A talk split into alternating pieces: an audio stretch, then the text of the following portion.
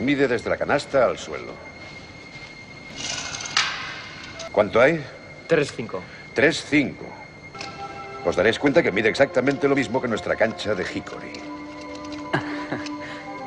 Id a cambiaros para entrenar.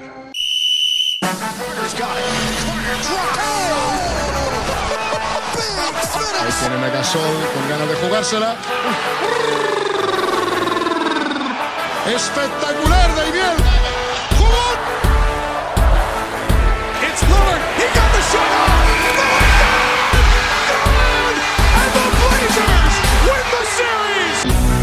Hola, bienvenidos a Zona 305. Soy Gabriel Moro, como siempre me acompaña Sergio Pérez, Hola, ¿qué tal?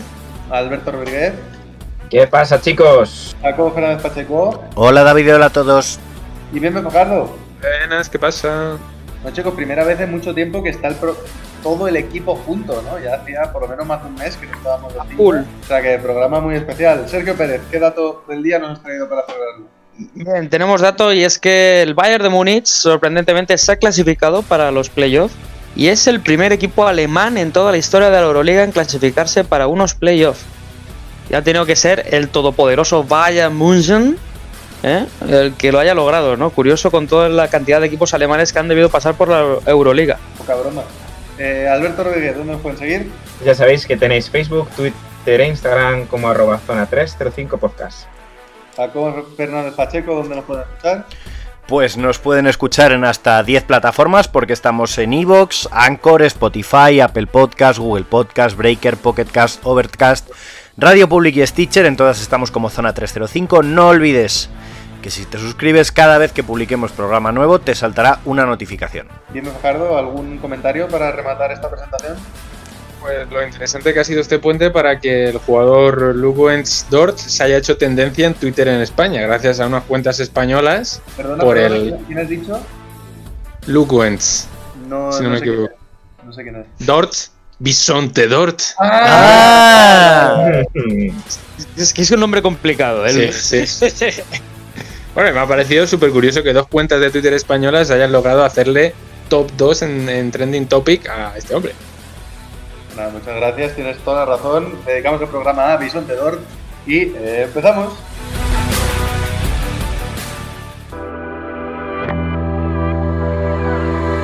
Bueno, vamos a empezar con el lío. Porque ahora mismo en Europa hay un lío tremendo. Eh, queda ya nada para que termine la temporada regular de la Euroliga, la fase regular. En función de qué equipo estemos hablando, queda un partido o dos, pero dejémoslo en que queda una jornada realmente en resumen, para decidir quiénes van a ser los ocho clasificados. Y bueno, primero vamos a hacer un pequeñísimo repaso de cuál es la situación de los equipos españoles. Y luego ya eh, abro un poco de debate para que me comentéis qué esperáis de esta última jornada, qué esperáis de los cruces y un poco cómo veis esta, estos cuartos de final, ¿no? O esta Final Eight de, de la Euroliga. Empecemos por el Barcelona, que es el más simple. El Barcelona es primero de fase ya. El Barcelona no se juega absolutamente nada en la última jornada. Enhorabuena a Barcelona por la pedazo de Euroliga que están haciendo. Y bueno, pues ya sabemos que uno de los claros favoritos. Pero bueno, hoy no estamos para hablar de favoritos. Estamos para hablar de los que están un poquito más en problemas. Empezando por el Real Madrid. El Real Madrid probablemente es el equipo español que tiene, digamos, eh, la situación más irregular ahora mismo. Porque puede pasar de quedar quinto y tener un cruce relativamente más igualado a quedar incluso fuera de, la fase. Entonces, ¿qué tiene que pasar para el Madrid? Si gana, ya se queda tranquilo, sabiendo que como mínimo será sexto y puede ser hasta quinto, función, gracias a los buenos saberás que tiene con el Bayern, con el Bache o con el Zenit, que son los que podrían empatar a, a 20 puntos. Mientras que si pierde, necesita o que el Zenit pierda uno de los dos partidos que le quedan, que ya hemos dicho que había algún partido, algún equipo que tenía más- de un partido. En ese y para, para evitar que llegue a los 20 partidos, porque en caso de para poder hacer un triple empate con Basconia o Valencia, sumando a Zenit, porque ahí ya entraríamos en el, en el average grupal. ¿Por qué hace falta todo este lío? Por el momento me seguís, ¿no? Hasta ahora no me habéis perdido. ¿Por qué hace falta que haya ese, ese, digamos, triple empate? Porque si el Madrid empata con uno de los equipos españoles o con los dos a la vez, como tiene el average perdido con ambos equipos, ni el average directo ni el average grupal con los dos equipos españoles le permitiría pasar. Necesita que el Zenit sea uno de los equipos que está metido en el empate para que las victorias contra el Zenit en el agregado le permitan quedar por delante. ¿Ha quedado claro o es mucho, mucho lío? Sí, bueno, ¿no? Eh, Ya sabéis que cuando hay un empate a 3-4 equipos, deja de mirarse el cruce entre dos equipos concretos y se miran cuáles han sido los resultados entre los varios equipos que están empatados. De manera que si yo, por ejemplo, he jugado, pues me lo voy a inventar para, para verlo más fácil. Si yo he ganado los dos contra el Zenit y he perdido los dos contra el Valencia, mi resultado es de 2-2. Y así, aunque a lo mejor el Valencia haya ganado uno y uno contra mí, pero tenga el average de puntos ganado, si ha perdido los dos contra el Zenit, su average grupal es peor que el mío. Así lo vemos un poquito más claro. Sí. Sí, yo creo que es muy claro eso, ¿no? Que el Madrid o, o- o tiene que ganar, o si pierde, depende de que el Zenit pierda uno. Punto. Eso es. Y en función No hay más, de, ¿no? de- de esos varios cruces y tal, el Madrid puede quedar quinto, según lo que haga eh, lo, lo que hagan otros equipos como el, el Bayern de Múnich. Y bueno, el Fenerbahce que le ganaría al Madrid en esa última jornada. O pues quedarse fuera, eh, incluso según si queda empatado con los equipos de España. Vale. Baskonia. Baskonia puede tener máximo 19 victorias, con lo cual están obligados a ganar para tener opciones de pasar. Pero, Pero es que está el lo ganar en la interesante, ¿eh? Es que, es que se cruzan. Se cruzan. Valencia y Basconia. se El partido cruzan- que quedas entre ellos. Claro. O sea, en, en- en cualquier caso, eso, los dos equipos necesitan. Me iba a centrar en Basconia, pero bueno, vale. También Valencia. Necesitan ganar en la última jornada para tener opciones de pasar. Pero en ninguno de los dos equipos, ni Basconia ni Valencia, tienen asegurado pasar aunque ganen en la última jornada. ¿Vale? Aunque, aunque ganen ese enfrentamiento directo. ¿Qué necesita cada uno de los dos equipos? Basconia necesita o que pierda el Madrid y como hemos comentado antes, que en ese cruce directo por resultados entre los dos, Basconia ganaría el desempate, o que el Zenit pierda los dos partidos que le quedan. Valencia, por su parte, necesita también ganar en la última jornada y que o Madrid o Zenit pierda uno de los, o sea, o que el Madrid pierda su partido o que el Zenit pierda uno de los dos partidos. Digamos que el, el Valencia lo tiene un poquitín más fácil que el Vasconia. Mm. Pero en cualquier caso no depende en ningún caso de sí. Digamos que los que están en mejor situación son Madrid y Zenit, que si ganan todo lo que tienen, pasan solo. Y esa Vale. es la situación actual. Sí, un jaleo del copón. Un jaleo importante. O sea, va a ser una última jornada muy interesante. Menos para el Barcelona, porque va a estar con su cafelito. Resumen de la Euroliga, resumen de la Euroliga 2021, la que has liado pollito. Eh, Eh, ¿Algún comentario? ¿Veis algún equipo más fácil que se quede fuera? ¿Veis algún favorito en estas últimas jornadas, Alberto?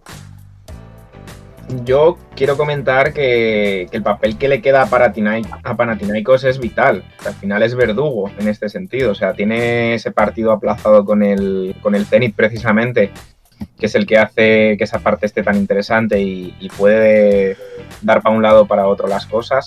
Y al mismo tiempo, no sé si influye o no, pero le queda otro contra el CSK que no sé si podría hacer caer al CSK de segundo a tercer puesto que eso también es importante, queramos que no, no es lo mismo ser segundo que ser tercero. Entonces, sí que quería mencionar eh, un poquito a Panathinaikos en ese sentido, aunque no se juegue ya nada.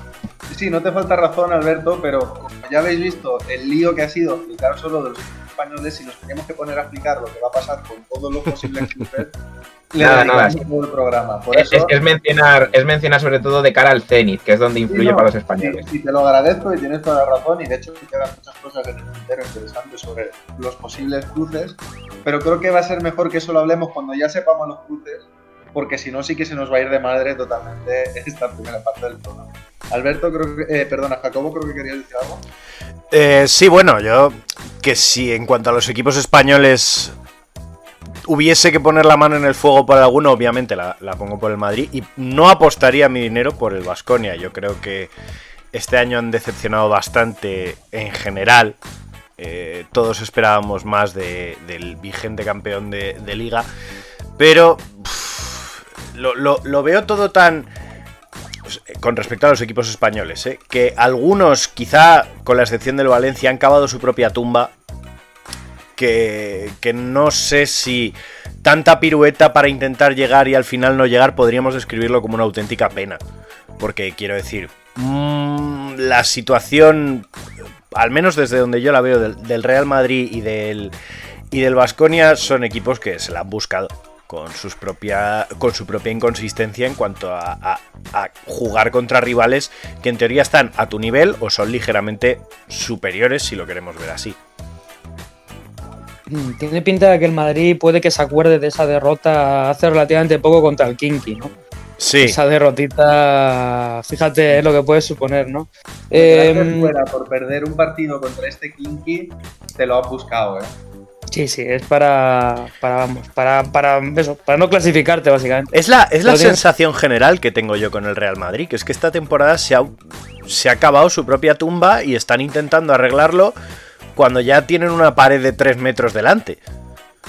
Bueno, a ver, eso de que se acaba su propia tumba es muy relativo, quiero decir. Eh, no quiero que sirva de excusa, pero obviamente las lesiones han influido mucho en esta plantilla. Es decir, estamos. Recordar que es que el Madrid está jugando sin Anthony Randall. Que parece que no, pero es un tío que te mete 12 puntos en Euroliga fácilmente. Y, bueno, y el haber perdido a Campazo a mitad de temporada sin posibilidad de buscar un recambio también. eso es, Jules Rudy mucho rato. Sí, bueno, y no olvidemos, ¿no? olvidemos que al final Anthony Randolph, por, por muchos detractores que tenga, las la estadística avanzada hablaba muy en favor de él en pista. Quiero decir, al final Claro, claro. eh, es un jugador que no se nota su presencia en pista, pero sí en los resultados. Entonces, yo creo que sí, bueno, el Madrid no ha tenido el mejor año, pero al final, claro, cuando estás hablando del Madrid, todo es tan relativo. que- A ver, yo lo que creo que es evidente es que el Real Madrid, creo que este es el año en el que ya finalmente ha cambiado eh, la dinámica, en la que ya no es el Madrid es el equipo a batir y el Barcelona está en función de aspirante intentando recuperar el terreno perdido estos últimos años. Ahora ya la dinámica es totalmente opuesta y es el Madrid ya no es el favorito, el Barcelona tiene un equipo mucho más competitivo a día de hoy, lo cual no quita que, oye, pues nunca se sabe, pueden llegar luego los playoffs también de liga y el Madrid es la sorpresa. O No sé, equipo. Yo Pero creo que es...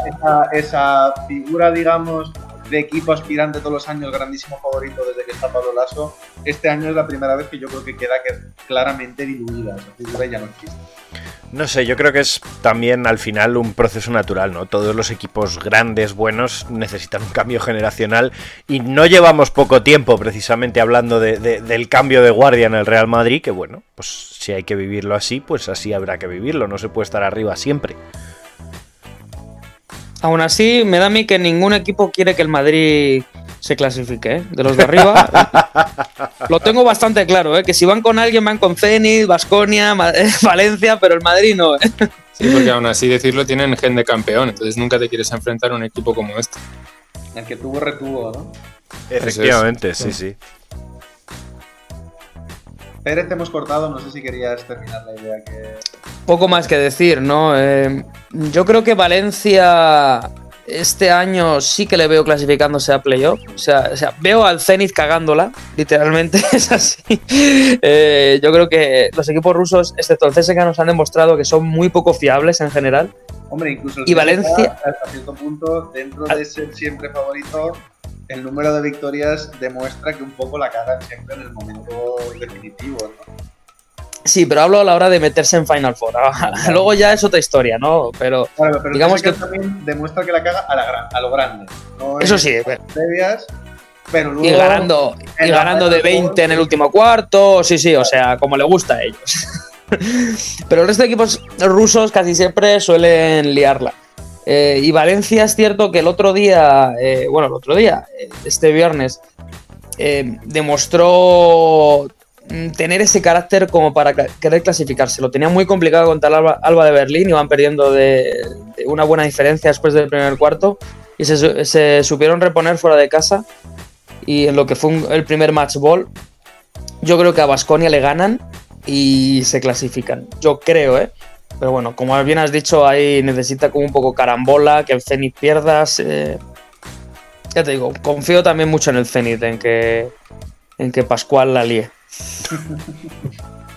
Eh, bueno, antes no podemos saber realmente cuáles van a ser los cruces de primera ronda, pero sí me gustaría saber un poco, visto lo visto, si tenéis cuatro favoritos a ser los cuatro equipos de la Final Four de este año.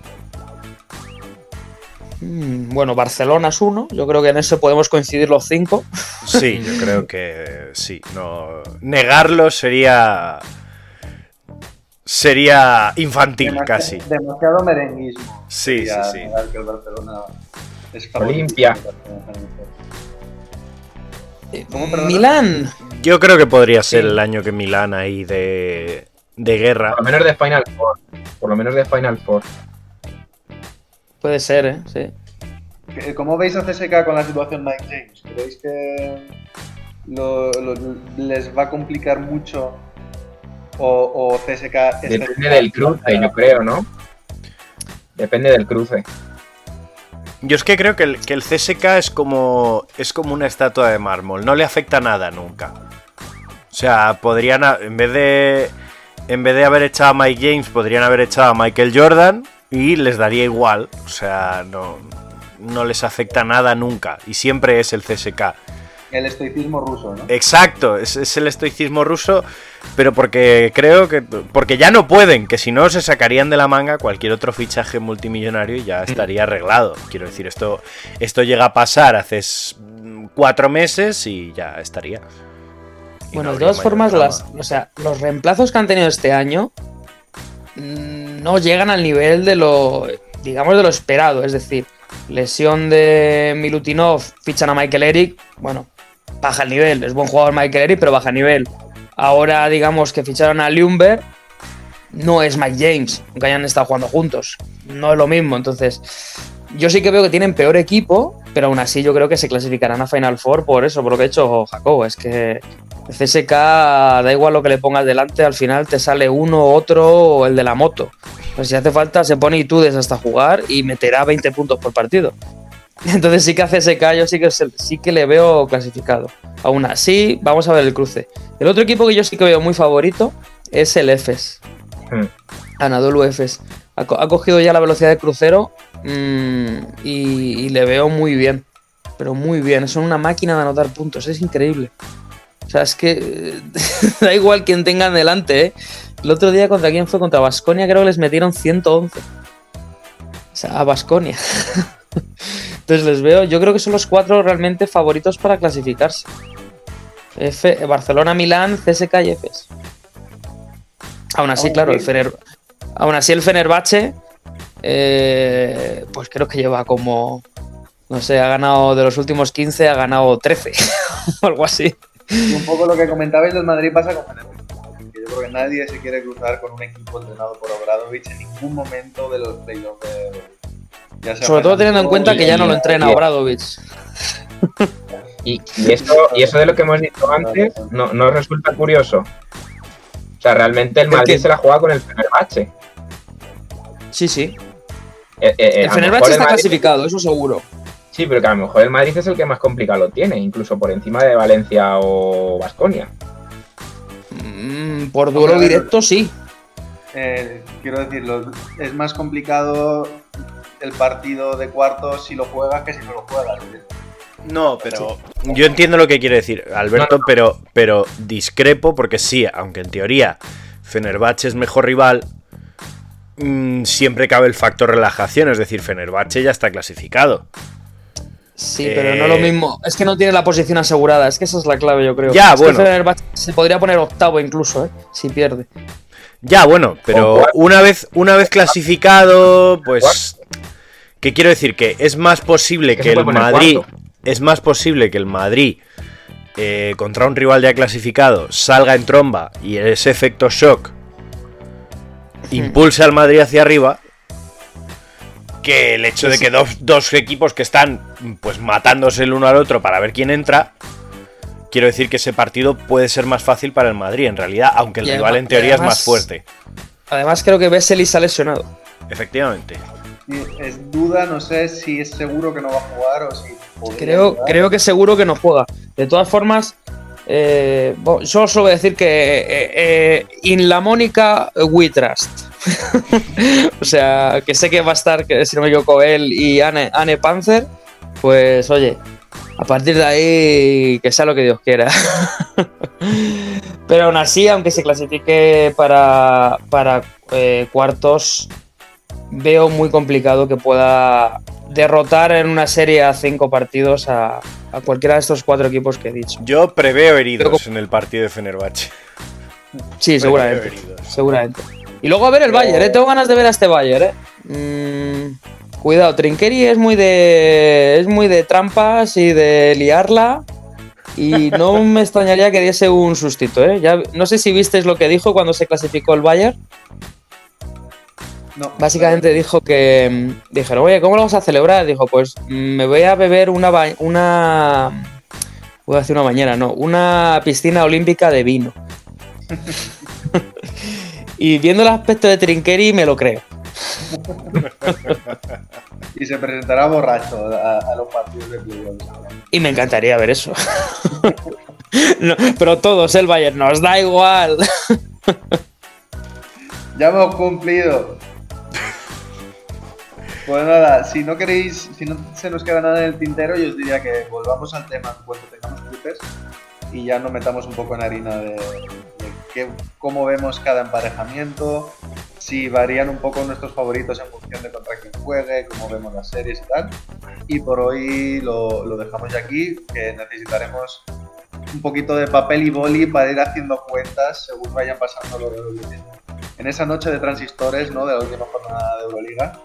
Ir un poco en tiempo real viendo, a ver, ahora mismo este equipo está aquí, este equipo está ahí, cómo está la clasificación, porque los vamos a necesitar mucha. ¿sabes? Y así que nada, muchas gracias chicos y nos vamos ya con la primera pista del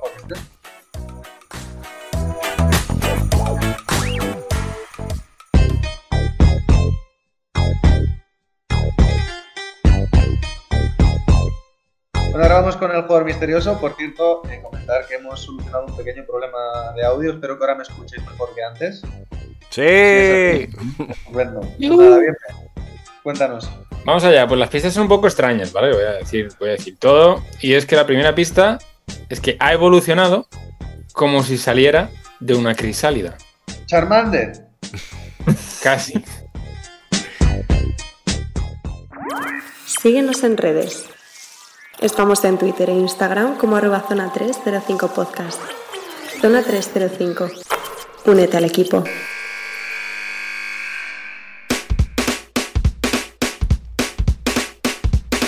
Y ahora nos vamos con Alberto, que nos trae una de sus secciones canónicas por antonomasia, ¿no? Sí, Educando la cancha. Hoy traemos. Sí. Bueno, pero hoy Educando en la Cancha vamos a hacer algo nuevo. A pesar de que tengamos eh, una sección canónica como esta.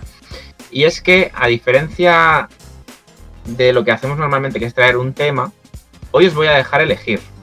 Pero vamos a hacer tipo concurso de la tele, ¿sabéis? Lo de los sobrecitos. ¿Quieres este sobre? ¿Quieres este otro sobre? Pero no hay sobres, ¿vale? Los sobres es la política. No, no, no, no. Bueno, sí, en este caso hay un tipo, ¿eh? Hay un tipo. Bueno, pero para el oyente que no nos ve, pues no hay sobres, no hay sobres. Simplemente os voy a elegir dos colores muy representativos de este programa. Eh, blanco o naranja, votáis y elegimos un tema. Hombre, yo, yo naranja como el Siempre balón. blanco. Vamos a cuchichear un poco así como no. ¿Qué elegimos? ¿Qué elegimos? Es que no sé, tío. El blanco o Al naranja, va por el blanco porque los otros dos son madridistas y va a haber tres votos a blanco. O sea, o sea, yo todavía no he dicho nada y ya se me está aquí señalando. Yo todavía no he dicho nada. Estos supremacistas. Madre. Bueno, o sea que Jacobo, tú blanco, ¿no? Naranja. Ala, y que os den por culo. Venga, pues vamos con el naranja. Venga, vamos con el naranja. ¡Toma! Ha funcionado mi truco de psicología inversa. Bueno, Pues eh, el color naranja yo creo que va a ser un tema que hace poco tocamos así de lateral, por así decirlo, que a Jacobo yo creo que le va a interesar mucho que se trate hoy. Y es eh, la concienciación de equipo en edades tempranas. Es decir, hoy como tema de debate os traigo esto. Espera, Eh, que voy a por el cuaderno. Bueno, eh, ya lo comentó Jacobo y me pareció algo que, sí que es verdad que había que darle un poquito de profundidad y dentro de estos temas que yo tengo por ahí guardados, pues que uno de ellos es este. Entonces, eh, cada día que pasa, vamos a hablar cada uno por turno a nivel de introducción para meternos y luego ya nos mm, entramos en preguntas y debate y demás. Eh, ¿Hay menos conciencia de equipo en edades tempranas actualmente? Eh, yo por, por mi experiencia ahora de que, claro, me está tocando vivirlo como entrenador, eh, creo que sí, pero no, no creo que sea un tema que esté relacionado con, con el deporte o con el baloncesto en sí, sino con, con cómo están creciendo los, los chicos que han venido después de nuestra, de nuestra generación. Y creo que, que se les eh, exige mucho que sean muy egoístas y a la vez que tengan unas cualidades muy de cara al, trabajo colectivo y, y, creo que es una contradicción tremenda y que eso es precisamente lo que les genera lo que yo llamo, quizá no es la palabra más adecuada, pero disfunciones de carácter a la hora de tener que practicar un deporte de equipo. Encuentro, yo encuentro niños que son muy hábiles para jugar al baloncesto, pero tienen pocas habilidades sociales para desarrollar el trabajo en equipo. Yo no creo realmente que haya. Creo que es. O sea, no es algo genérico de hay menos conciencia de equipo. Creo que es totalmente circunstancial, depende del equipo. O sea, depende de muchísimos factores, como es si estamos hablando de equipos de colegio, del tipo de colegio, eh, del tipo de educación que reciban los chavales, en muchas ocasiones incluso de, de, con qué profesor de clase los niños y de si van juntos a la misma clase. ¿no? O sea, creo que no es algo que en general haya menos conciencia de equipo, creo que es algo que hay que mirar un poco caso por caso. Porque realmente hay tantísima diferencia según el equipo, según de dónde sea el equipo, a nivel sociodemográfico y tal, que es imposible dar una norma general para todos. Sí, coincido en ese tema. Eh, yo creo que va muy relacionado con el estilo de juego que se quiere enseñar. Eh, si, si, tú intentas enseñar un, digamos, sistema universal de, en el que reina el uno por uno, el juego individual, eh, al final, de manera inconsciente, estás trabajando poco el, en la concienciación de equipo, ya que, exagerándolo mucho, es un poco la guerra por su cuenta cada uno, porque tú a ti te interesa que el niño o la niña eh, trabaje sus fundamentos individuales por encima de los colectivos. Ahí radica la, la, cuestión del entrenador de formar el grupo, sobre todo con mmm, ejercicios y actividades más fuera del entrenamiento o durante el entrenamiento que no tengan que ver tanto con el baloncesto. Entonces yo no creo que haya tanto, o sea, que haya falta de concienciación de equipo, eh, pero coincido en lo que ha dicho David, que depende mucho del club y del contexto de, del equipo en el que estamos hablando. Mm. Pero me lo, me lo, pones muy fácil entonces, Pérez. Porque sí, el siguiente punto que yo quería tratar, que me lo has dejado ahí una bandejita con la mano derecha, aquí que somos diestros, eh, es, claro, la individualidad versus eh, el uno contra uno. Es distinto el concepto, ¿no? No es lo mismo eh, el hecho de entender que a edades tempranas eh, la mayor ventaja se saca jugando unos contra uno. Rara vez se juegan situaciones de 2x2, situaciones de 3x3. Al final estamos en canasta pequeña, lo que estamos tratando hoy. Y entonces las ventajas se sacan cada uno por sí mismo.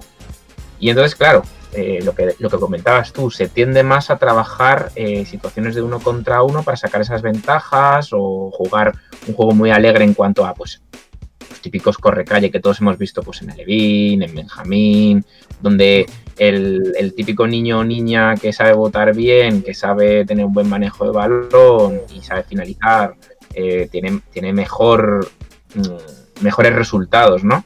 Entonces, eh, yo creo que el debate está ahí un poco, ¿no? Entre lo que es el saber jugar o practicar un uno contra uno como ventaja o el ser individualista. ¿Qué, qué opináis sobre esto? Pues justo el otro día me, recuerda que os pregunté respecto a esto, de cómo entrenabais muchas veces a, chavales tan pequeños, ciertos conceptos o en qué os centrabais. Y yo creo que el, individualismo en sí es, es, un poco malo si lo que quieres es que el equipo en el, fondo disfrute un poco, que todos jueguen algo, que al fin y al cabo jueguen al baloncesto, ¿no? aunque sean uno contra uno. En el individualismo debería estar un poco más centrado de cara a si tú como entrenador yo no soy entrenador, entonces yo tampoco puedo opinar como vosotros, pero es lo primero que se me viene a la cabeza. Si tú como entrenador quieres que alguien destaque por encima del resto, es decir, que le des más cancha, un chaval que ves que tiene más recursos, que es controla un poquito más, que está por encima del resto del equipo, y le das cancha en cuanto a juega lo que quieras. Prueba, enfréntate a gente, eh, utiliza tus recursos, a ver qué tal sale. Porque en el fondo tienes que dejar también que se desarrolle. La mejor forma es darle balón dejarle que, experimente, que pruebe cosas y que se ponga a jugar en el fondo. Pero tampoco puedes dejar al resto del equipo que se quede mirando. Pero claro, en equipos pequeños yo tampoco sé muy bien cómo lidiar con este tipo de cosas porque ni me dedico a ello ni, ni sabría qué hacer porque yo lo, el único recuerdo que tengo es yo jugando. Que era yo me las mamo todas, que me sigue pasando ahora, curiosamente. Pero, pero un poquito eso, ¿no? De que la individualidad, la individualidad lo centraría más al, a la evolución de un jugador que, pues, que destaca un poquito más. Yo. Eh, es precisamente el gran problema que tengo este año. Eh, el problema del individualismo, no hablando tanto de las condiciones individuales. Lo veo en, por ejemplo, la actitud de los peques hacia el balón. El, el fenómeno del balón. Eh,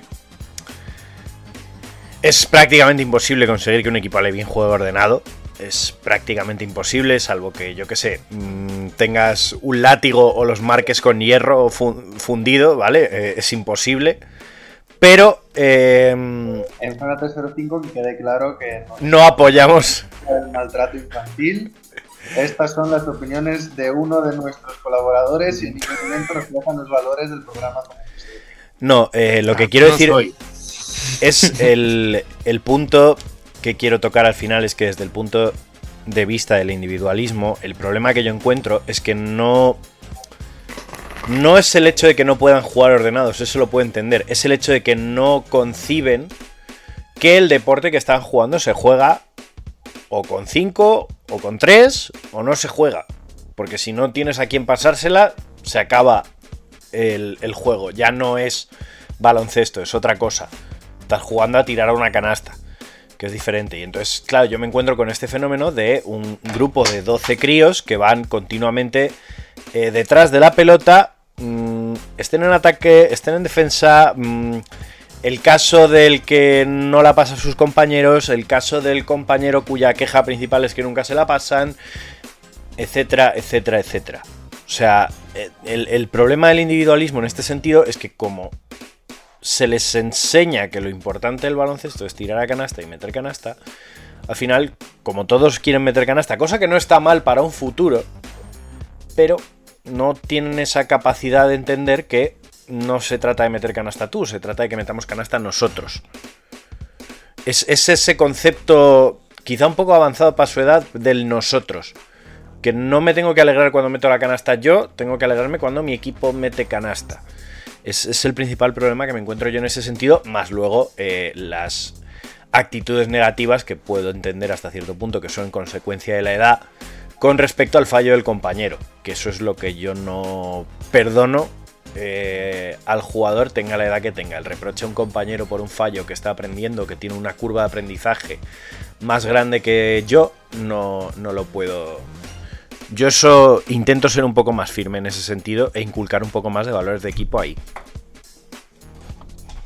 Mm, bueno, a ver, yo eh, creo que estaremos de acuerdo en que no hay una manera única adecuada de entrenar.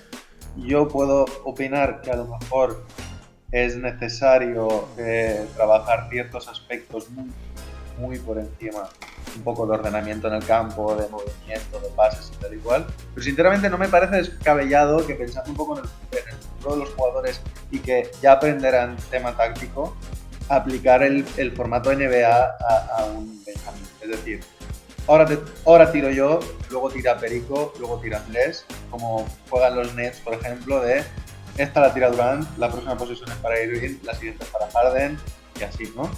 Ahora bien, se tiene siempre y cuando sigamos un método. Es decir, no me vale que como Perico es el bueno, tire 27 veces seguida y luego la 28 le toca antes.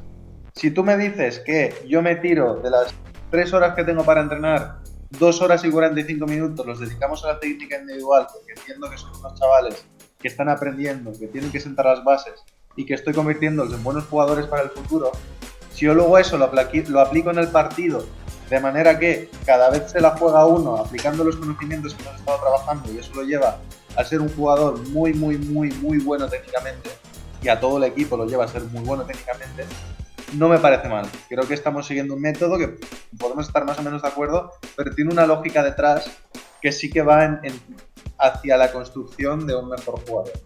Pero el toma, mm, que la tire quien la tenga, no digamos que eso, establecer un poco un ritmo de juego de si yo he tirado, la siguiente no es para mí. Y vamos un poquito a compartir el balón entre todos, aunque realmente mi juego se base en el mismo Si no me equivoco, ahí lo que estás defendiendo es que el método tenga sentido. Claro, que no me parece mal que, estemos basados en el uno contra uno y que estemos basados en voto, me la juego y tal, pero si, si es porque mi método implica que mis jugadores sean mejor, los mejores de la liga técnicamente, digamos. Sí, sí, lo digo más que nada porque quiero decir, a ver, como ejemplo, la verdad que no estoy muy de acuerdo con eso de establecer un, ¿cómo decirte? Un orden de tiro, de como ahora me toca a mí, ahora me... o sea, si, el ejemplo, era para, para explicar el método, si el, ejemplo era para explicar el método, sí, claro, es, buena, es buena explicación y muy sencilla para entenderlo. Pero el método en sí no sé si es el más, eh, ¿cómo decirte?, el más adecuado para fomentar la libertad y la toma de decisión dentro de los jugadores. bueno, pero que esté marcado eso de ahora te toca a ti, ahora te toca a ti, ahora te toca a ti. No, no es ahora te toca a ti, es ahora le toca a otro. Claro. Ya, pero puede ser uno, otro, uno, otro, uno, otro. pero que también hay que, hay que trabajar un poco las dos cosas, ¿no? De que la idea es que tiren todos y que jueguen todos, pero también si te la encuentras debajo del aro, no la pases, tírala, aprovecha, que son dos puntos para todo el equipo. Entonces es un poco encontrar, yo creo que David se refiere a eso, a esa dinámica, ¿no? De que no se la tire siempre el mismo, que se vaya rotando, pero que tampoco se obligue siempre a que mm, tú has tirado una vez, pues la siguiente ya no tiras. Alberto, de, a ver, lo que puede pasar es que tienen siempre los dos, a ver, ahí entra en juego la labor del entrenador, evidentemente. Si tú dices no puedes tirarte dos seguidas y ves que hay dos que dicen ahora tiras tú, ahora tiro yo, pues ya es cosa tuya decir, oye, tú te sientas y que entre otro porque son unos listos. Que a ver, que no todo es en blanco gris. Eh, Yo creo que el, Es que no es real, en mi opinión creo que no es real. Yo creo que el, punto intermedio entre lo que estáis defendiendo uno y otro es algo que, tanto Alberto como yo sé que aplicamos en canasta pequeña. Que es que cuando se va a jugar un partido, el, primer objetivo que le pones a tus jugadores, aparte de pasarlo bien, es decirles, vamos a irnos todos por lo menos con una canasta cada uno. Porque eso ya hace, en el momento en el que tú se lo pones como un objetivo, eh, inconscientemente los jugadores con más habilidad van a intentar que sus compañeros, que ahí es donde yo entro en el tema del trabajo colectivo, eh, se esfuercen por ser proactivos en el campo. Y ahí es. Y, con ese tipo de objetivo, como el de vamos a conseguir una canasta cada uno, eh, eliminas, para mí, en un partido, en un partido, en un entrenamiento es difícil. No, y sobre todo, eliminas el egoísmo por parte del jugador más habilidoso y eliminas el efecto cono del jugador menos habilidoso, o más tímido, o más... ¿Entiendes?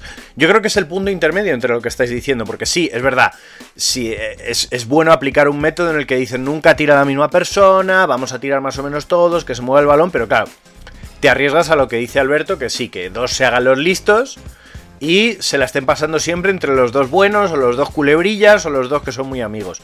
Pero en el momento y, ahí es donde yo encuentro el problema, que no veo una transición entre el objetivo que tú les pones en el partido, que es decir, vamos a meter una canasta a todos, que ahí sí puedes ver ese intento de trabajo colectivo, ese auparse los unos a los otros, ese vamos a pasarnos el balón y a compartirlo y a correr todos, ahí sí lo puedo ver, no veo la forma de trasladar eso al espíritu del entrenamiento, que quizá por la edad es más difícil porque no entienden tu objetivo tras esa consigna, ¿no? Pero, pero yo ahí es donde veo la, la verdadera dificultad de construir una idea del el equipo.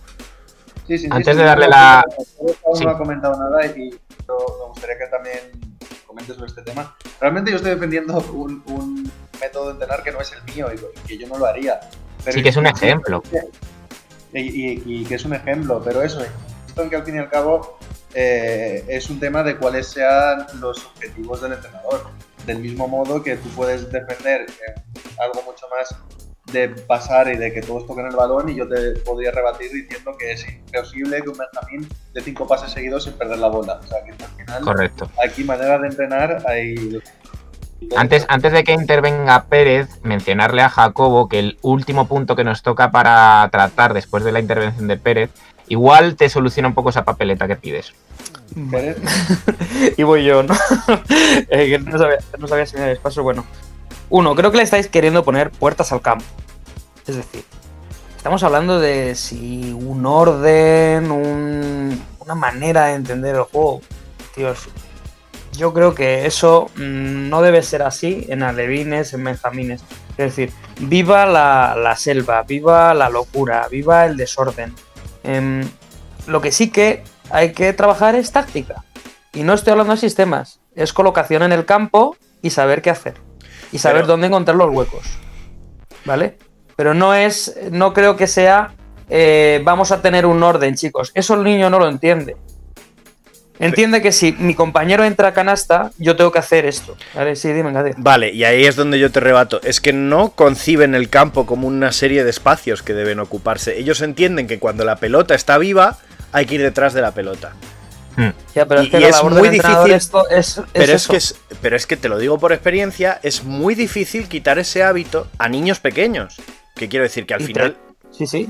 Que, Sí, que- estoy de acuerdo, pues yo también entreno a Levines y sé lo que es. Y ahí radica el que es buen entrenador y el que es menos buen entrenador. El que consigue crear Pero ese, es o- que- entre comillas, orden táctico. Pero es que para, difícil, conseguir, claro. para conseguir el orden táctico, tienes que primero hacerles entender a ellos que no se trata de, que el de coger el balón y tener el balón en las manos constantemente.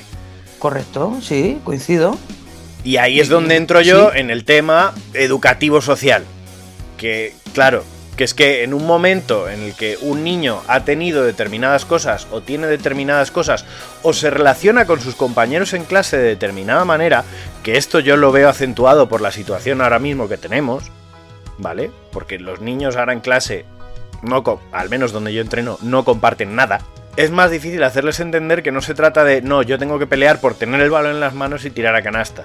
O sea, estás diciendo, No, pero es Jacobo, que- que... estamos a, a- a medio paso de que un niño diga no te la paso porque he tenido el coronavirus y me lo quiero pegar. Así que voy a- No, no, no, no te la paso sencillamente porque a mí no me están educando en mi día a día para que los objetivos colectivos de nada se cumplan. O sea, me están educando para que yo a mis cosas bien limpitas y mis cosas y mi balón y es que una Mira, vez hice un experimento, Pero, hice un experimento pero creo, graciosísimo. Jacobo, cre- creo, Jacobo, ahí eh, me voy a subir al carro de Pérez de que precisamente es tu labor como entrenador a la nuestra donde Pero- tienes que cambiar ya, eso. Pero, en yo, sentido de pero que- yo puedo que- cambiar eso en la medida en la que paso cuatro horas y media con ellos a la semana. Claro, pero, pero no tú las, al final no las pones- 16 que pasan el resto de sus profesores, ¿entiendes? No, pero tú, tú- yo no te digo que, que esos niños se vuelvan niños que compartan, ¿vale?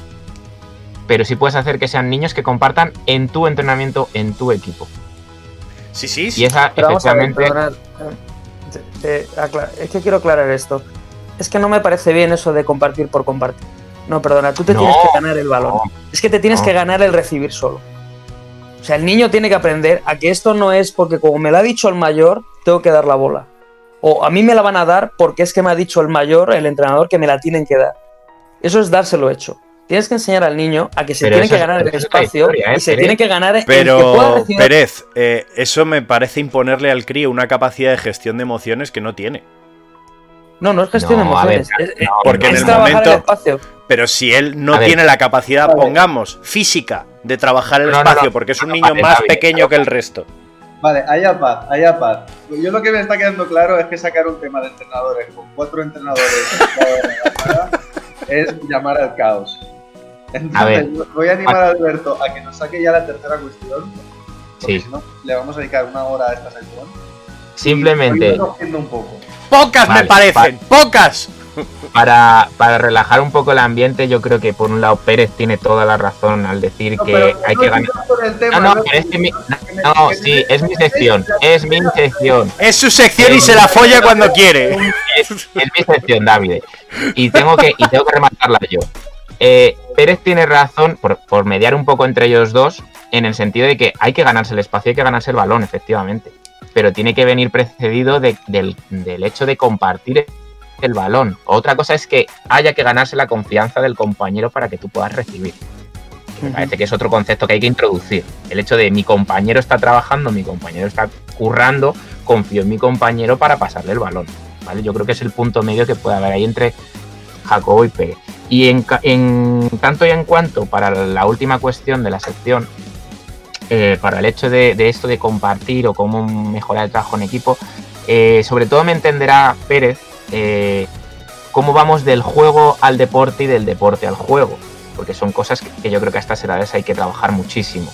Del juego al deporte es cómo introducimos gestos técnicos del baloncesto en juegos cotidianos que ellos tengan y que se pueden aplicar perfectamente dentro de una cancha, y eso puede fomentar perfectamente el trabajo en equipo, y cómo a partir de esos gestos de los juegos eh, ya estamos trabajando el propio deporte. Luego que por supuesto hay que añadir unas limitaciones como puede ser la cancha, como pueden ser las normas, como puede ser la pista, como puede ser el número máximo de jugadores que haya en cada equipo.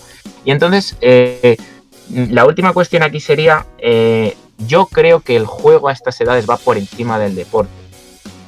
Porque creo que eh, trabajas más lo que se necesita, a pesar de que por supuesto, pues si quiero que mis eh, alevines o mis benjamines jueguen un partido y puedan tener la posibilidad de ganar un partido, pues tengo que trabajar uno contra uno. Pero en vez de decirle bota, salta, tira, pasa, mmm, lo puedo hacer a través de un juego. Y estoy trabajando lo mismo. ¿Qué no trabajo? La competitividad hacia el baloncesto. Pero sí trabajo, trabajo en equipo y la competitividad de querer ganar ese juego. ¿Sois más de juego o sois más de deporte a esta edad? No, tiene que, yo coincido, obviamente, me has adivinado un poco por dónde iba o que iba a coincidir. Coincido en que tiene que ir por el tema del juego. O sea, la transferencia del juego al deporte es fundamental en estas edades.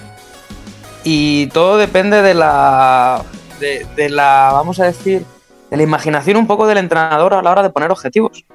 Porque un, el juego más simple del mundo, como puede ser el pañuelo, eh, es un juego pero a partir de los objetivos que tú pongas puedes trabajar mil, mil cosas.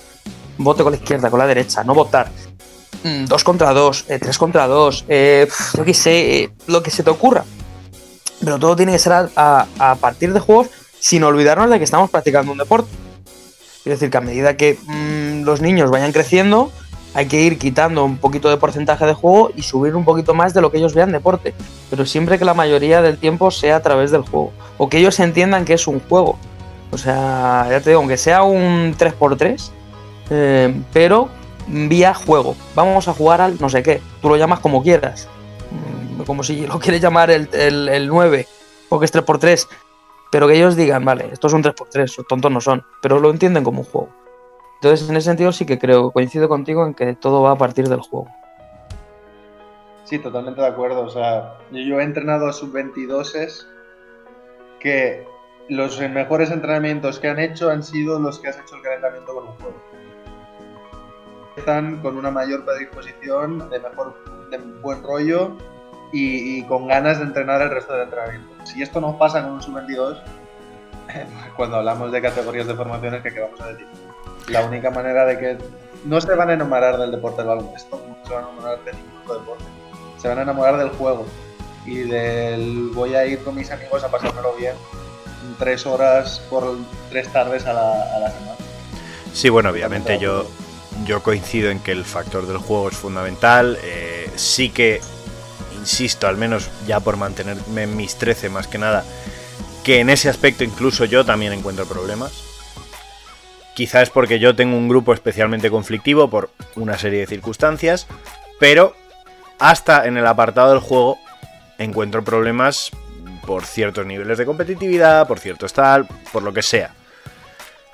Y ahí es donde yo entro en el tema de lo mm, social, educativo, etcétera, etcétera. Que al final nosotros tenemos cierto tiempo para hacer tantas cosas que, bueno, a veces siento como que se me escapa, pero efectivamente el juego es la clave. Bueno, pues ya por cerrar la sección, yo mm, os propongo si queréis eh, dejar algún tipo de mejora que incluiríais. Yo voy a dejar una y, si no queréis añadir más, pues ahí se queda. Eh, y va un poco a nivel general de que al final eh, me das pie gracias a ello, Jacobo, porque también lo traía preparado un poco en esa, en esa línea. Yo con mis equipos siempre, más con mayores, lo, lo identifico de esta manera. Bien ve que el jugador mío ya lo sabe.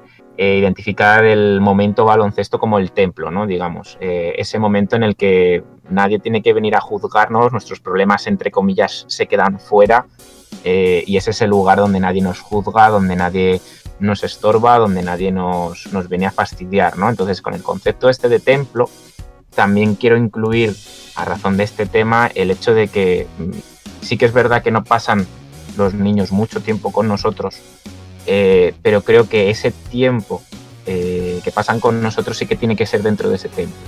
Que sí que tiene que ser eso de, de son dos horas, dos horas, son cuatro horas, cuatro horas, son seis horas, son seis horas. Pero dentro de ese templo mm, se siguen estas normas, se siguen estos conceptos, se comparte, se... lo que queramos trabajar al final, ¿no? O sea, luego los niños pueden ser cada uno efectivamente de su padre, de su madre, de su educación, de su profesor, de quien sea, pero tener muy claras esas bases y esos pilares dentro de nuestros equipos para, uno, que seamos el sitio al que puedan recurrir para cuando quieran estar tranquilos y dos, tener claras las cosas que queremos trabajar y que no son movibles bajo ningún concepto. Entonces, no sé si queréis aportar alguna mejora que se os haya venido a la mente después de tanto debate o podemos dar aquí cerrada la sección.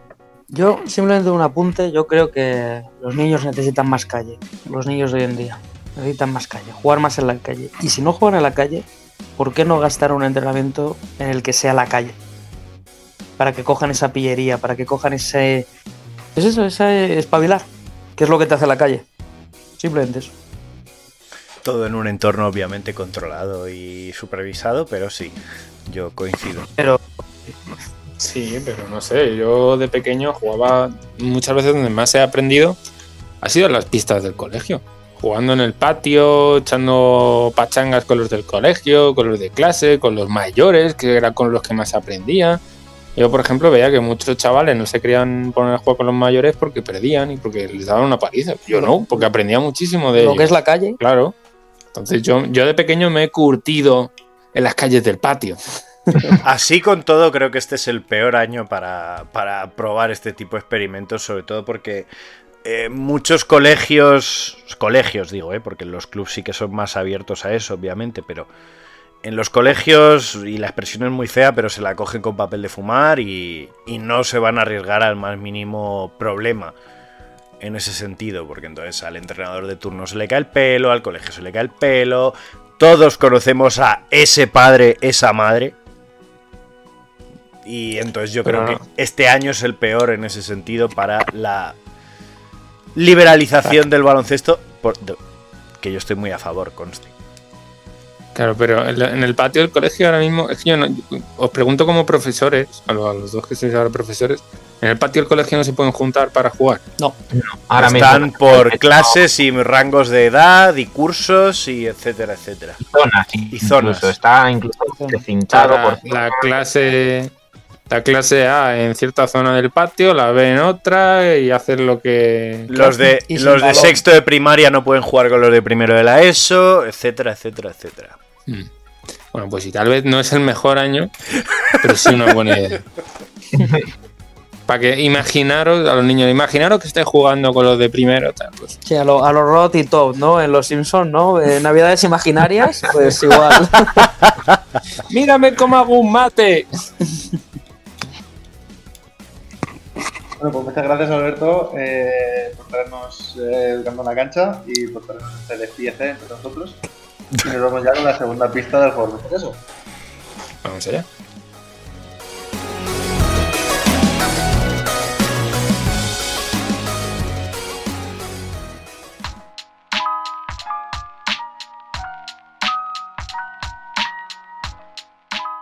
Bienvenido. Bueno, pues toquemos madera para que siga así. Ya está, esa la visto. Ya lo sé, ya lo sé.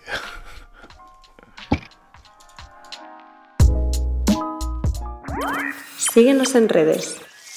Estamos en Twitter e Instagram como arroba zona 305 podcast. Zona 305. Únete al equipo.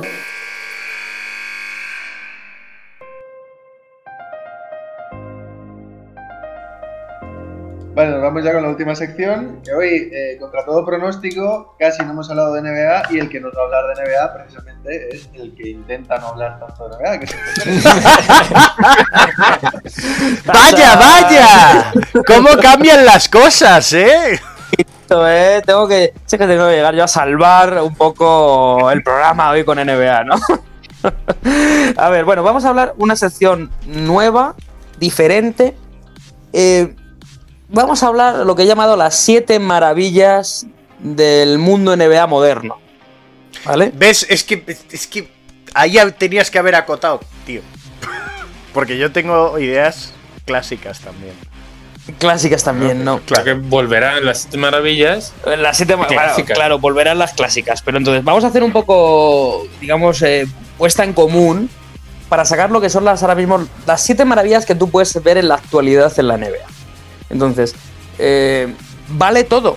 Es decir, eh, como si me decís el balón Spalding, me vale. Es decir, pero vamos a intentar sacar siete más o menos en común y a ver qué nos salen. ¿Os parece bien? Venga. Venga, pues ¿quién quiere arrancar? ¿Alguien que proponga algo que él tenga claro? O... Sé que tú tienes una muy clara y como persona que trae la sección, creo que está bien que empieces para poder. Sí.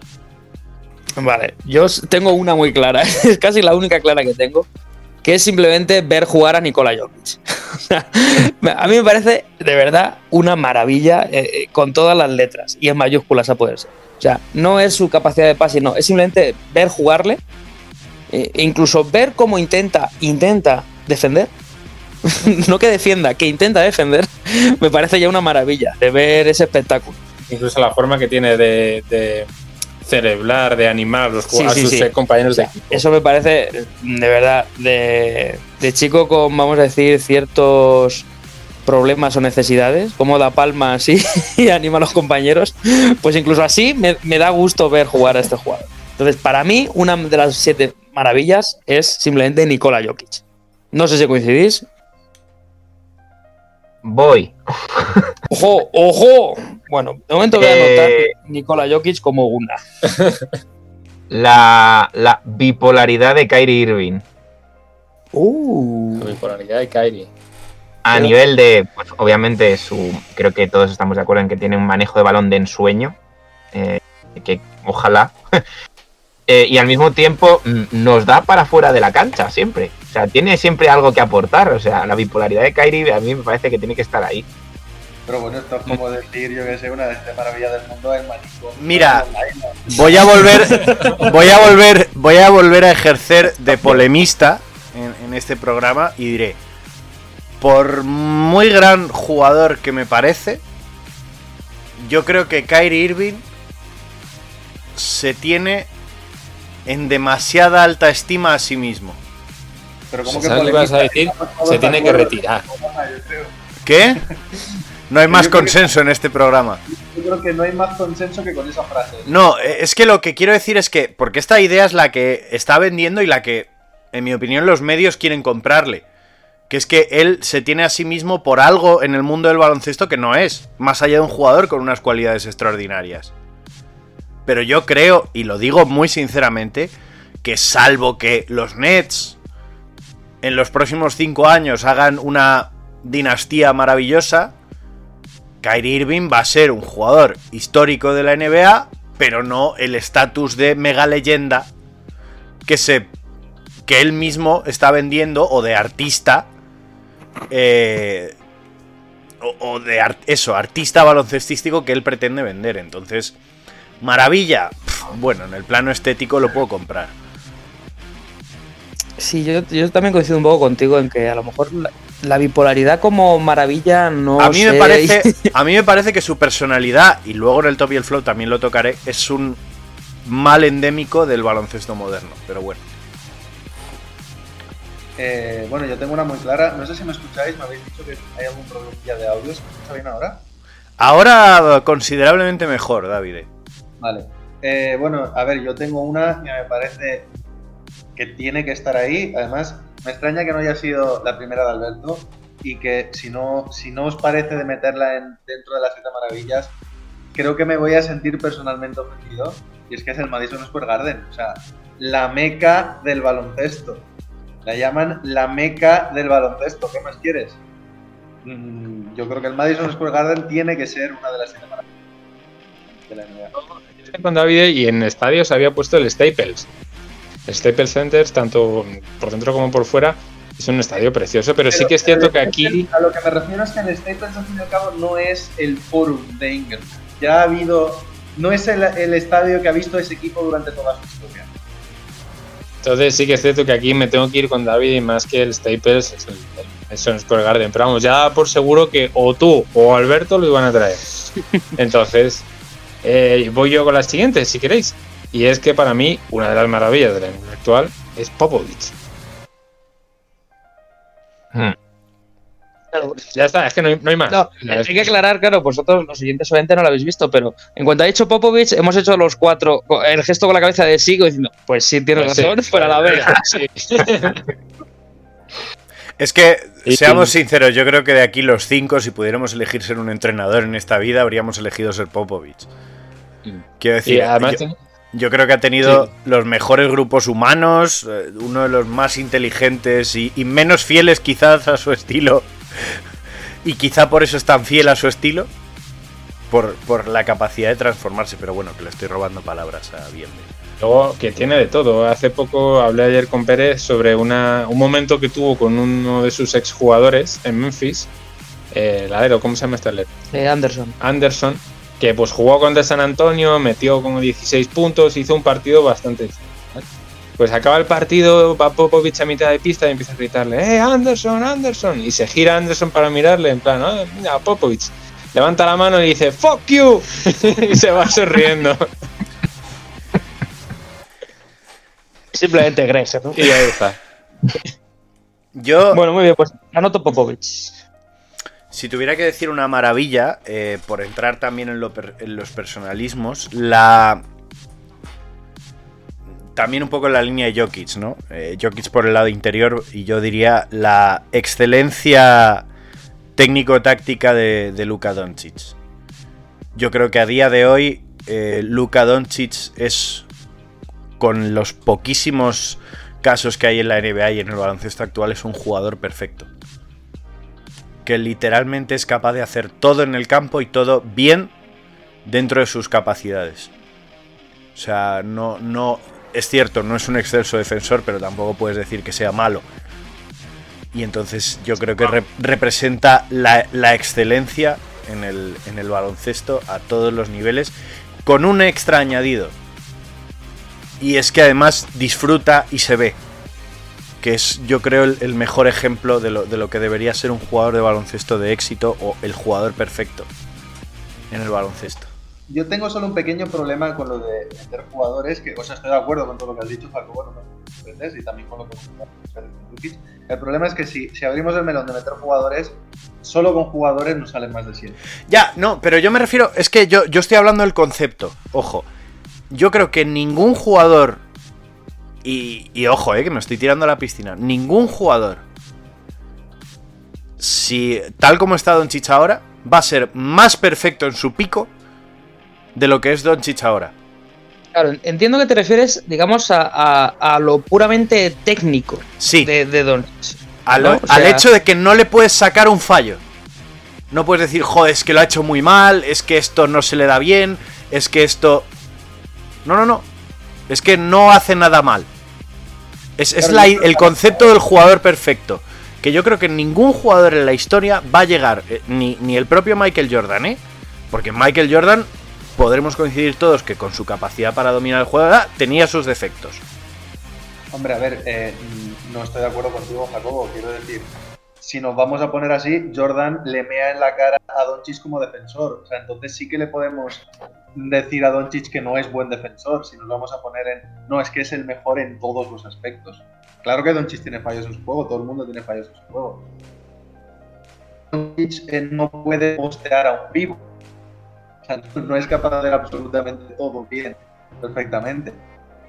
Yo estoy hablando del fundamento técnico. O sea, no es capaz a lo mejor físicamente. Pero quiero Vale. decir, tampoco lo era Jordan de jugar de 5. Claro, claro, pero a eso Pero- me refiero que el jugador perfecto no existe y que el, el jugador perfecto técnicamente en todos los aspectos, pues tampoco termino de, de estar de acuerdo, pero bueno, cada uno trae No, su- porque es un poco eso, la, la técnica individual eh, como jugador exterior, ¿no? ¿no? Si tuvieras que copiar, digamos, si tuvieras que coger a un jugador que no ha jugado nunca al baloncesto, ¿no? Que midiese 1,90 y dices, te tengo que enseñar A ver, el modelo por, a por simplificarlo, ¿no? por lo, claro, por simplificarlo, yo creo que es que el compendio de cosas que tiene que tener un jugador de baloncesto las tiene. Las tiene. O sea, es el pack completo. Todo lo que tiene que saber hacer un jugador, lo tiene. A mí me vale. O sea, digamos la capacidad técnica de Doncic mm, me vale. No sé vosotros. Yo, mm, ya que habéis dicho que no se pueden jugadores. mm, No, no, y- yo no se puta ni se- bueno, pero, pero pues yo, yo lo suelto y, y ya valoráis vosotros. Yo iba, a- iba a mencionar. Iba a mencionar un poco el, el- el mantra que hay, digamos, alrededor de LeBron cuando llega a un equipo y lo mejora, y jugadores incluso un poco díscolos eh, sacan rendimiento. Que eso lo dejo así rapidito porque por el camino se me ha ocurrido otro mejor. Yo creo que eh, es innegable que como maravilla moderna eh, el concepto de Big Three tiene que estar ahí. Es lo que estamos comiendo hoy en día, yo creo. Y, Yo y iría- me parece- y, me- y- y si me dejáis explicar una cosita, ya luego os quejáis, si no os parece. Eh, me parece que ya no solo el concepto de Big Three es una cosa que ha marcado la, la NBA moderna, sino, sino lo complicado de la gestión de despachos económico y demás para luego no solo tener tres jugadores muy potentes, sino conseguir rodearlos. Yo creo que eso es importante. Yo es importante, pero. mm, maravilla, ¿no? Corrígeme, Claro. Pérez, si me equivoco. Tú por maravilla te refieres a cosas que nos hacen encender la tele, ¿verdad? Eso es. Eso es lo que Hombre, me si hubieras- ahí es donde yo- En cierto sentido, Alberto tiene, tiene su punto, porque claro, eh, si consigues juntar como directivo a, pues, a LeBron, a Anthony Davis, a Andre Drummond, a Schroeder, y en los Brooklyn Sí, pero a A yo Harden, voy- a lo que Durant, yo voy Irving. es que si tú me pones el, el Big Three, por ejemplo, como, como concepto, es como si yo de las siete maravillas del mundo pongo la torre. No, a ver, la torre no. Te tengo que decir Diría- una yo torre diría que podríamos- que es la más bonita del mundo. A ver, si hablamos del, si hablamos del fenómeno, yo iría un paso más allá. Si hay que hablar del fenómeno como una maravilla, que no iría tanto al Big Three, sino el concepto del super equipo. Que yo creo que es lo que ha, que es lo que ha definido lo- la- el último lustro No, que de. sin valerme porque no me estás diciendo, o sea, yo no pongo un super equipo en la tele. Claro, pero es Me que. parece- Joder, déjame acabar. Los Nets de Durant, Harden y Irving. Porque ver jugar a esos tres tíos juntos es una locura. Pero Yo si es que voy a- super equipos a punta pala. En los últimos 12 años has tenido super equipos a, a punta pala. Sí, La los maravilla, para mí, hablando de super equipos, si, si quieres que lo Sergio, centremos en, esa A ver, idea, dejar a Jacobo que creo que va a dar un super equipo. los Warriors de entre 2014 y 2018. O sea, yo creo que es la maravilla de- moderna. El Pero hecho de que tú. moderno- Claro, es que yo aquí entonces no, no- tampoco he entendido muy bien, porque Pérez me ha dicho de la, o sea, como de la NBA actual, es decir, que ver hoy en día. hablamos de ahora, de- a Ha- día de hoy. Hablo de la hora, es decir, David lo ha dicho muy bien antes. El que tú digas, voy a poner eh, la NBA. Ahora mismo, a, a día de hoy, con esa expresión tan, tan- A día de hoy voy a poner la NBA. ¿Cuáles son las siete maravillas que yo puedo? Pues el Madison, porque quiero ver a. porque me parece un, astro- un campo precioso. O voy a poner a Nuggets porque quiero ver la maravilla que es Jokic. O vamos a poner a los Sports porque está Popovich y quiero ver cómo tal. O vamos a poner a Dallas porque quiero ver cómo técnicamente Doncic maneja todo el partido. A eso nos estamos refiriendo. ¿Vale? Pero bueno, Jacobo, guárdatela para la siguiente semana que me toque, pues ya tenemos una que me vale ese, equipo. Claro, yo esa- voy. Porque yo estoy totalmente de acuerdo con Jacobo. Yo creo que ningún, eh, ningún equipo define un poco el super equipo en los últimos 20 años como esos Warriors. Bueno, en los, modo- últimos, en los últimos 20 y en los últimos 60, quiero decir que... Es que en los últimos 60 entran los Bulls de Jordan, que yo creo que sí que los podemos comparar a nivel de impacto mediático, de dominio. Por eso no he dicho los últimos 60, pero sí entiendo a lo que te refieres. Yo sí, vamos a hablar de la NBA actual. LeBron James tiene que estar ahí. O sea, y no es mi jugador favorito, ni mucho menos. Pero es que estamos hablando de que a día de hoy tú puedes encender la tele y poner al que como mínimo es el segundo mejor de la historia. No, no, no, pero vamos a ver. eh, Y LeBron James tiene que estar porque LeBron James es la cara de la NBA actual. Claro, es que si, si, hay un, si hay una persona en el mundo que solo conoce el nombre de un jugador eh, de la NBA, ese es LeBron James. Ahora mismo, sin duda. Mismo sí. Es más, y seguramente eh, un, chaval relativamente joven escucha a Michael Jordan y dice, me suena de algo, de verlo en algún lado, o sea, las camisetas y la marca, pero si escucha a LeBron James, le pone cal, seguramente. Yo creo que los chavales jóvenes siguen sabiendo perfectamente que es Michael Jordan, aunque solo sea porque Jordan ha llegado a ese punto en el que cuando tú dices que alguien es el mejor jugador de su deporte, se suele decir que es el Michael Jordan de el Michael Jordan del béisbol, el Michael Jordan del fútbol americano, lo que sea. Eh, nos ¿cuántas- quedan dos. Eso te iba a decir, ¿no? Que llevamos 5 con LeBron James. Eh, Pues yo voy a, voy a dejar caer dos, ¿vale? En lo que respecta, una, a la capacidad de anotación, es decir, a tirar desde cualquier lado de la pista, que es Lillard, y otra, que es el salto vertical de Jamoran, es decir, el atleticismo de Jamoran que nos hace disfrutar de ver mucho cómo, cómo en el baloncesto se salta, se utiliza, pues eso, el- la altura para conseguir canastas preciosas. Y creo que Jamoran es, un, es una maravilla actualmente en cuanto a eso. ¿Cómo se nota? Bueno, gracias, Bienve, por tu aportación. Eh, siguiente. poder de veto. eh, no. eh, A ver, yo- A ver, no están mal tiradas, pero- maravilla natural contamos en la vida real los geysers. Yo creo que el geyser de notación actual en la NBA es Stephen Curry. Que a lo mejor no está activo siempre, pero cuando entra en erupción es algo que hay que ver. Entonces, para mí no, ningún otro equipo, ningún otro jugador simboliza ese, ese- esa manera de ser indefendible cuando entra en combustión como Stephen Curry. Podemos decir el. Como para, para ser un poquito más un poco más puristas, digamos que una de las siete maravillas puede ser el tiro de Curry. Mm. Sí, sí, ¿No? Por resumirlo un poco, ¿no? Que no sea tanto. Entiendo por dónde vas, pero Sí, una cosa lleva a la otra, ¿no? También pondrás un partido de los Warriors con Red, ¿no? Pero yo creo que somos muchos los aficionados que cuando ponemos un partido de los Warriors no es tanto porque esperamos, porque sabemos que Curry va a meter 30, sino porque esperamos que sea uno de esos partidos en los que lo vamos a ver meter 14 tiros. Estoy de Eh, acuerdo. pues, ahí voy a lo del tiro, ¿no? Vale, muy bien, pues si coincidimos todos, nos queda una. Eh, yo, Yo proponía, que- yo proponía Benny the Bull, pero creo que no, yo, no. Yo, yo os voy a decir, y, y ya decidís si queréis o no, y, y viniendo de mí es raro, yo creo, ¿no? Pero sin más, eh, Los Ángeles Lakers. Creo que, creo que como franquicia, como concepto, es el perfecto ejemplo de lo que es estar en el lugar indicado, hacer las cosas bien, tener historia, eh, tener el poderío, digamos, de, de si quiero rehacer la franquicia y traerme al mejor jugador de la liga y, al que puede ser probablemente otro top 5 y ganar un anillo. No sé. Yo como concepto creo que Los Ángeles Lakers puede ser perfectamente una, una maravilla actual. Tengo un concepto parecido a lo que tú dices sobre el glamour de la NBA y tal, pero que no, no, no lo focalizamos tanto en un único equipo, que es el All-Star, fin de semana del All-Star.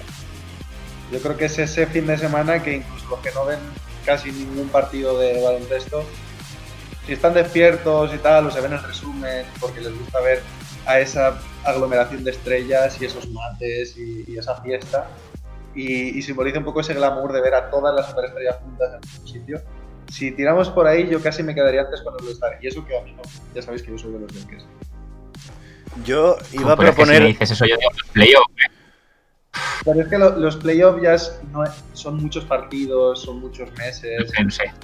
mm, ya es otro tema. Yo me refiero a eso, pues un día prácticamente, el All-Star.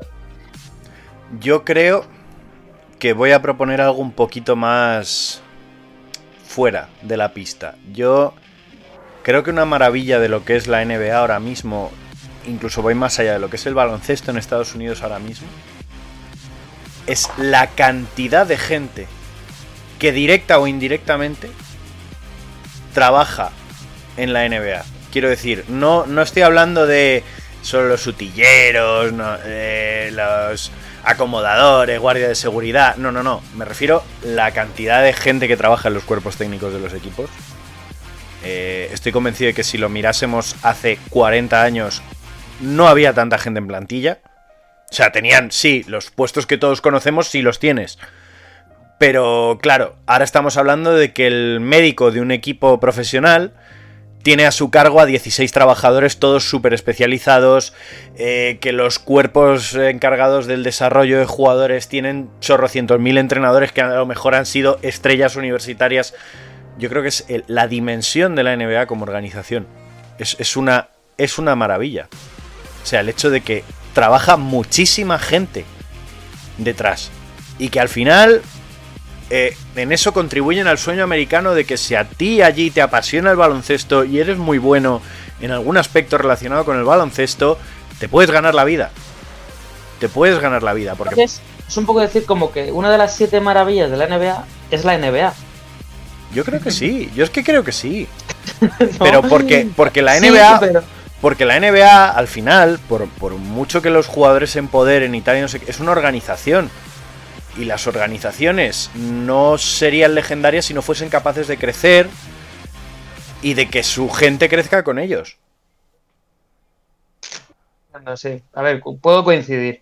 A mí Pero yo creo que no es lo que estaba buscando. Ya, ya, ya. séptimo- de que el séptimo hueco deberíamos dejarlo abierto para que alguien lo termine de rellenar, que nos deje en los comentarios o en Twitter eh, qué- cuál piensan que es la séptima maravilla o incluso más de una, si no están de acuerdo Eh, no, no, no. Yo tengo, su yo tengo, yo tengo la séptima maravilla. Boban Marjanovic. y Tobias La Harris. sonrisa, la sonrisa de Bobby, ¿no? La sonrisa de Bobby, yo lo compro. yo lo compro. bueno, pues nada, dejadnos en los comentarios lo, lo equivocados que estamos y cuáles son vuestras siete maravillas. Y muchas gracias, Pérez, por traernos esta sección un poquito distinta. Y nada, ya estamos deseando ver la próxima edición, que yo creo que si, si lo abrimos a toda la historia de la NBA, salimos a patadas, probablemente. Va, va a ser interesante ese debate, sí. Y nada, vamos con Bienve que nos resuelva quién es el juego orgulloso.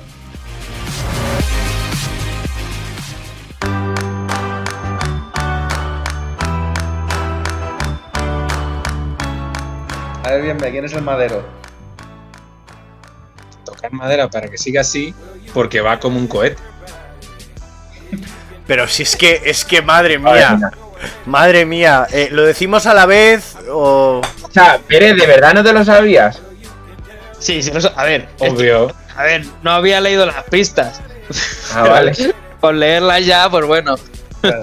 Incluso ya con la ¿Cuál era última. la primera? ¿Cuál era la primera? Da igual, o sea, está muy fácil. Sí, lo sé, pero por curiosidad. Que Ha evolucionado como si saliera de una crisálida. Ah, vale, es que pensaba que se hacía algo así como va a misa todos los domingos. La Lo primera es crisálida. ¿eh? Ah, Eh, eh, eh. Crisálida. ahí le Te tengo que decir que he improvisado como 5 minutos antes de empezar, la verdad. Pero no lo digas, hombre, no lo digas. ¿Quién lo dice? Venga, decidlo, por Dios. Decirlo a la vez, venga. Una. Venga, 3, 2, 1. Christian Wood. Muy bien, chicos. La, la he puesto fácil. ¿Cuál era, ¿Cuál era la pista del tonto? Porque es que ya me.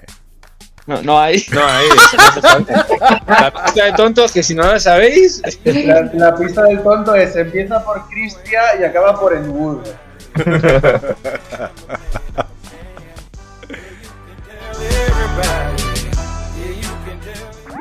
Síguenos en redes.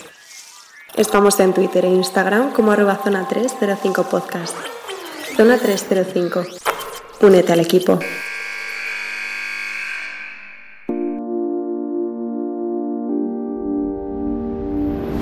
Bueno chicos, para rematar, top y flop.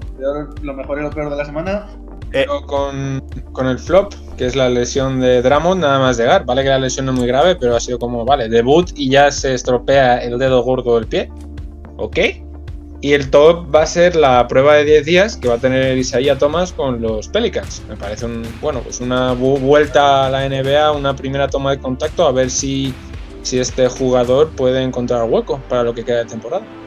Jacobo, por ejemplo. Sí, eh, voy yo. Eh, como flop, la polémica de Kevin Durant con Michael Rappaport.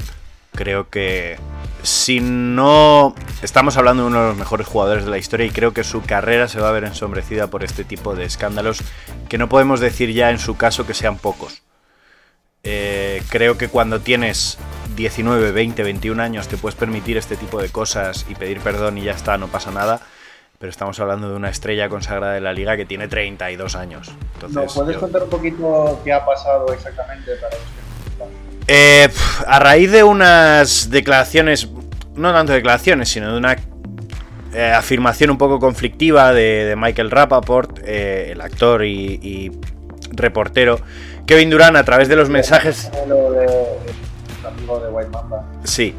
Eh, a, través de los mensajes directos de distintas redes sociales emitió una serie de insultos homófobos y de carácter muy violento. Aparte de que entró en el terreno personal, no llegando a amenazar, pero sí diciendo ciertas cosas de la mujer de Michael Rappaport. Michael Rappaport decidió hacerlo público y la NBA de momento se sabe que va a sancionar a Kevin Durant con 50.000 dólares y no se sabe si varios partidos de sanción. Con lo cual yo creo que ya somos todos mayorcitos y Kevin Durant más que ninguno de nosotros. eh, para saber que tú eres libre de pensar lo que quieras, pero tienes que saber como figura pública lo que te expones si haces este tipo de cosas y más entrando al trapo con otra figura pública. Y luego, bueno, pues eh, como top, eh, la aparente marea de sorpresas que está siendo la, que ha sido la NCAA y que está siendo tanto en el cuadro masculino como femenino, que parece que hay continuas sorpresas y continuos number one seats, pero de todos ellos yo me quedo con que no me esperaba que Gonzaga fuese a hacerlo tan bien, aun partiendo tan alto en los rankings.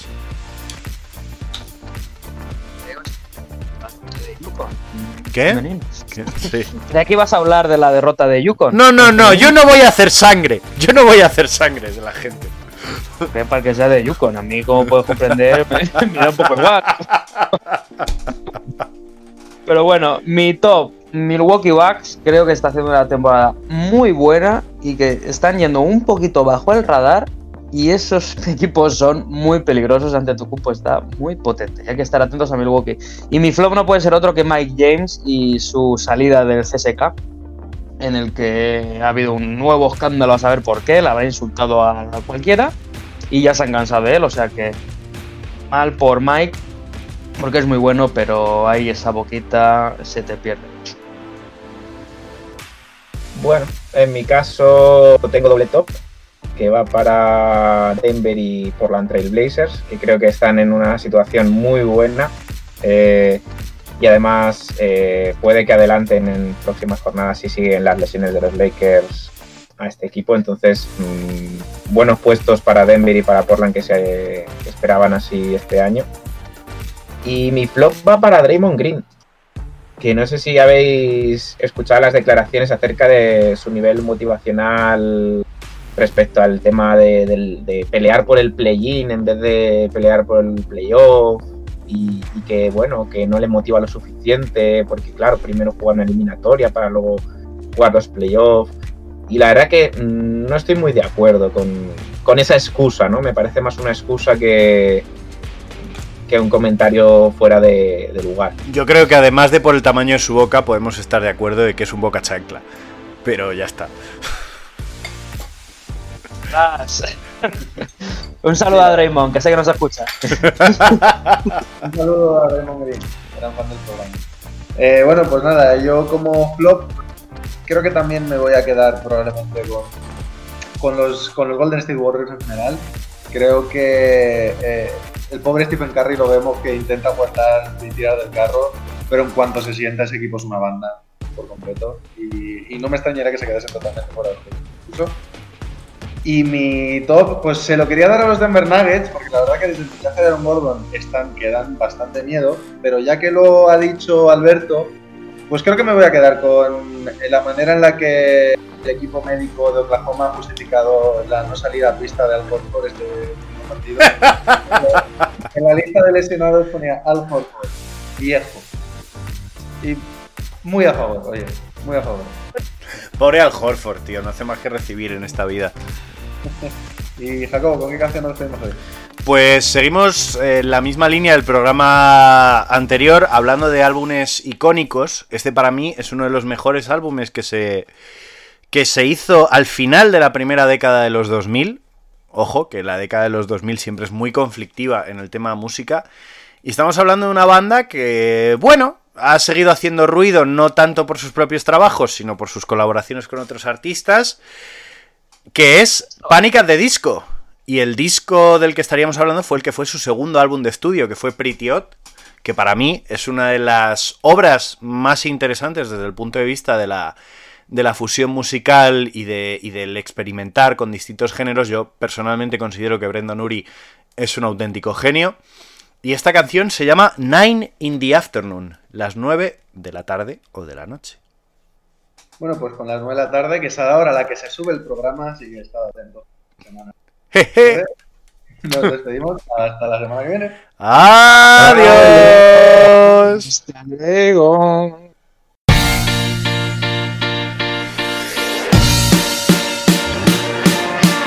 Back to the street where we began, feeling as good as others can, you know. Yeah, we're feeling so good, picking up things we shouldn't read. It looks like the end of history as we know. It's just the end of the world. Back to the street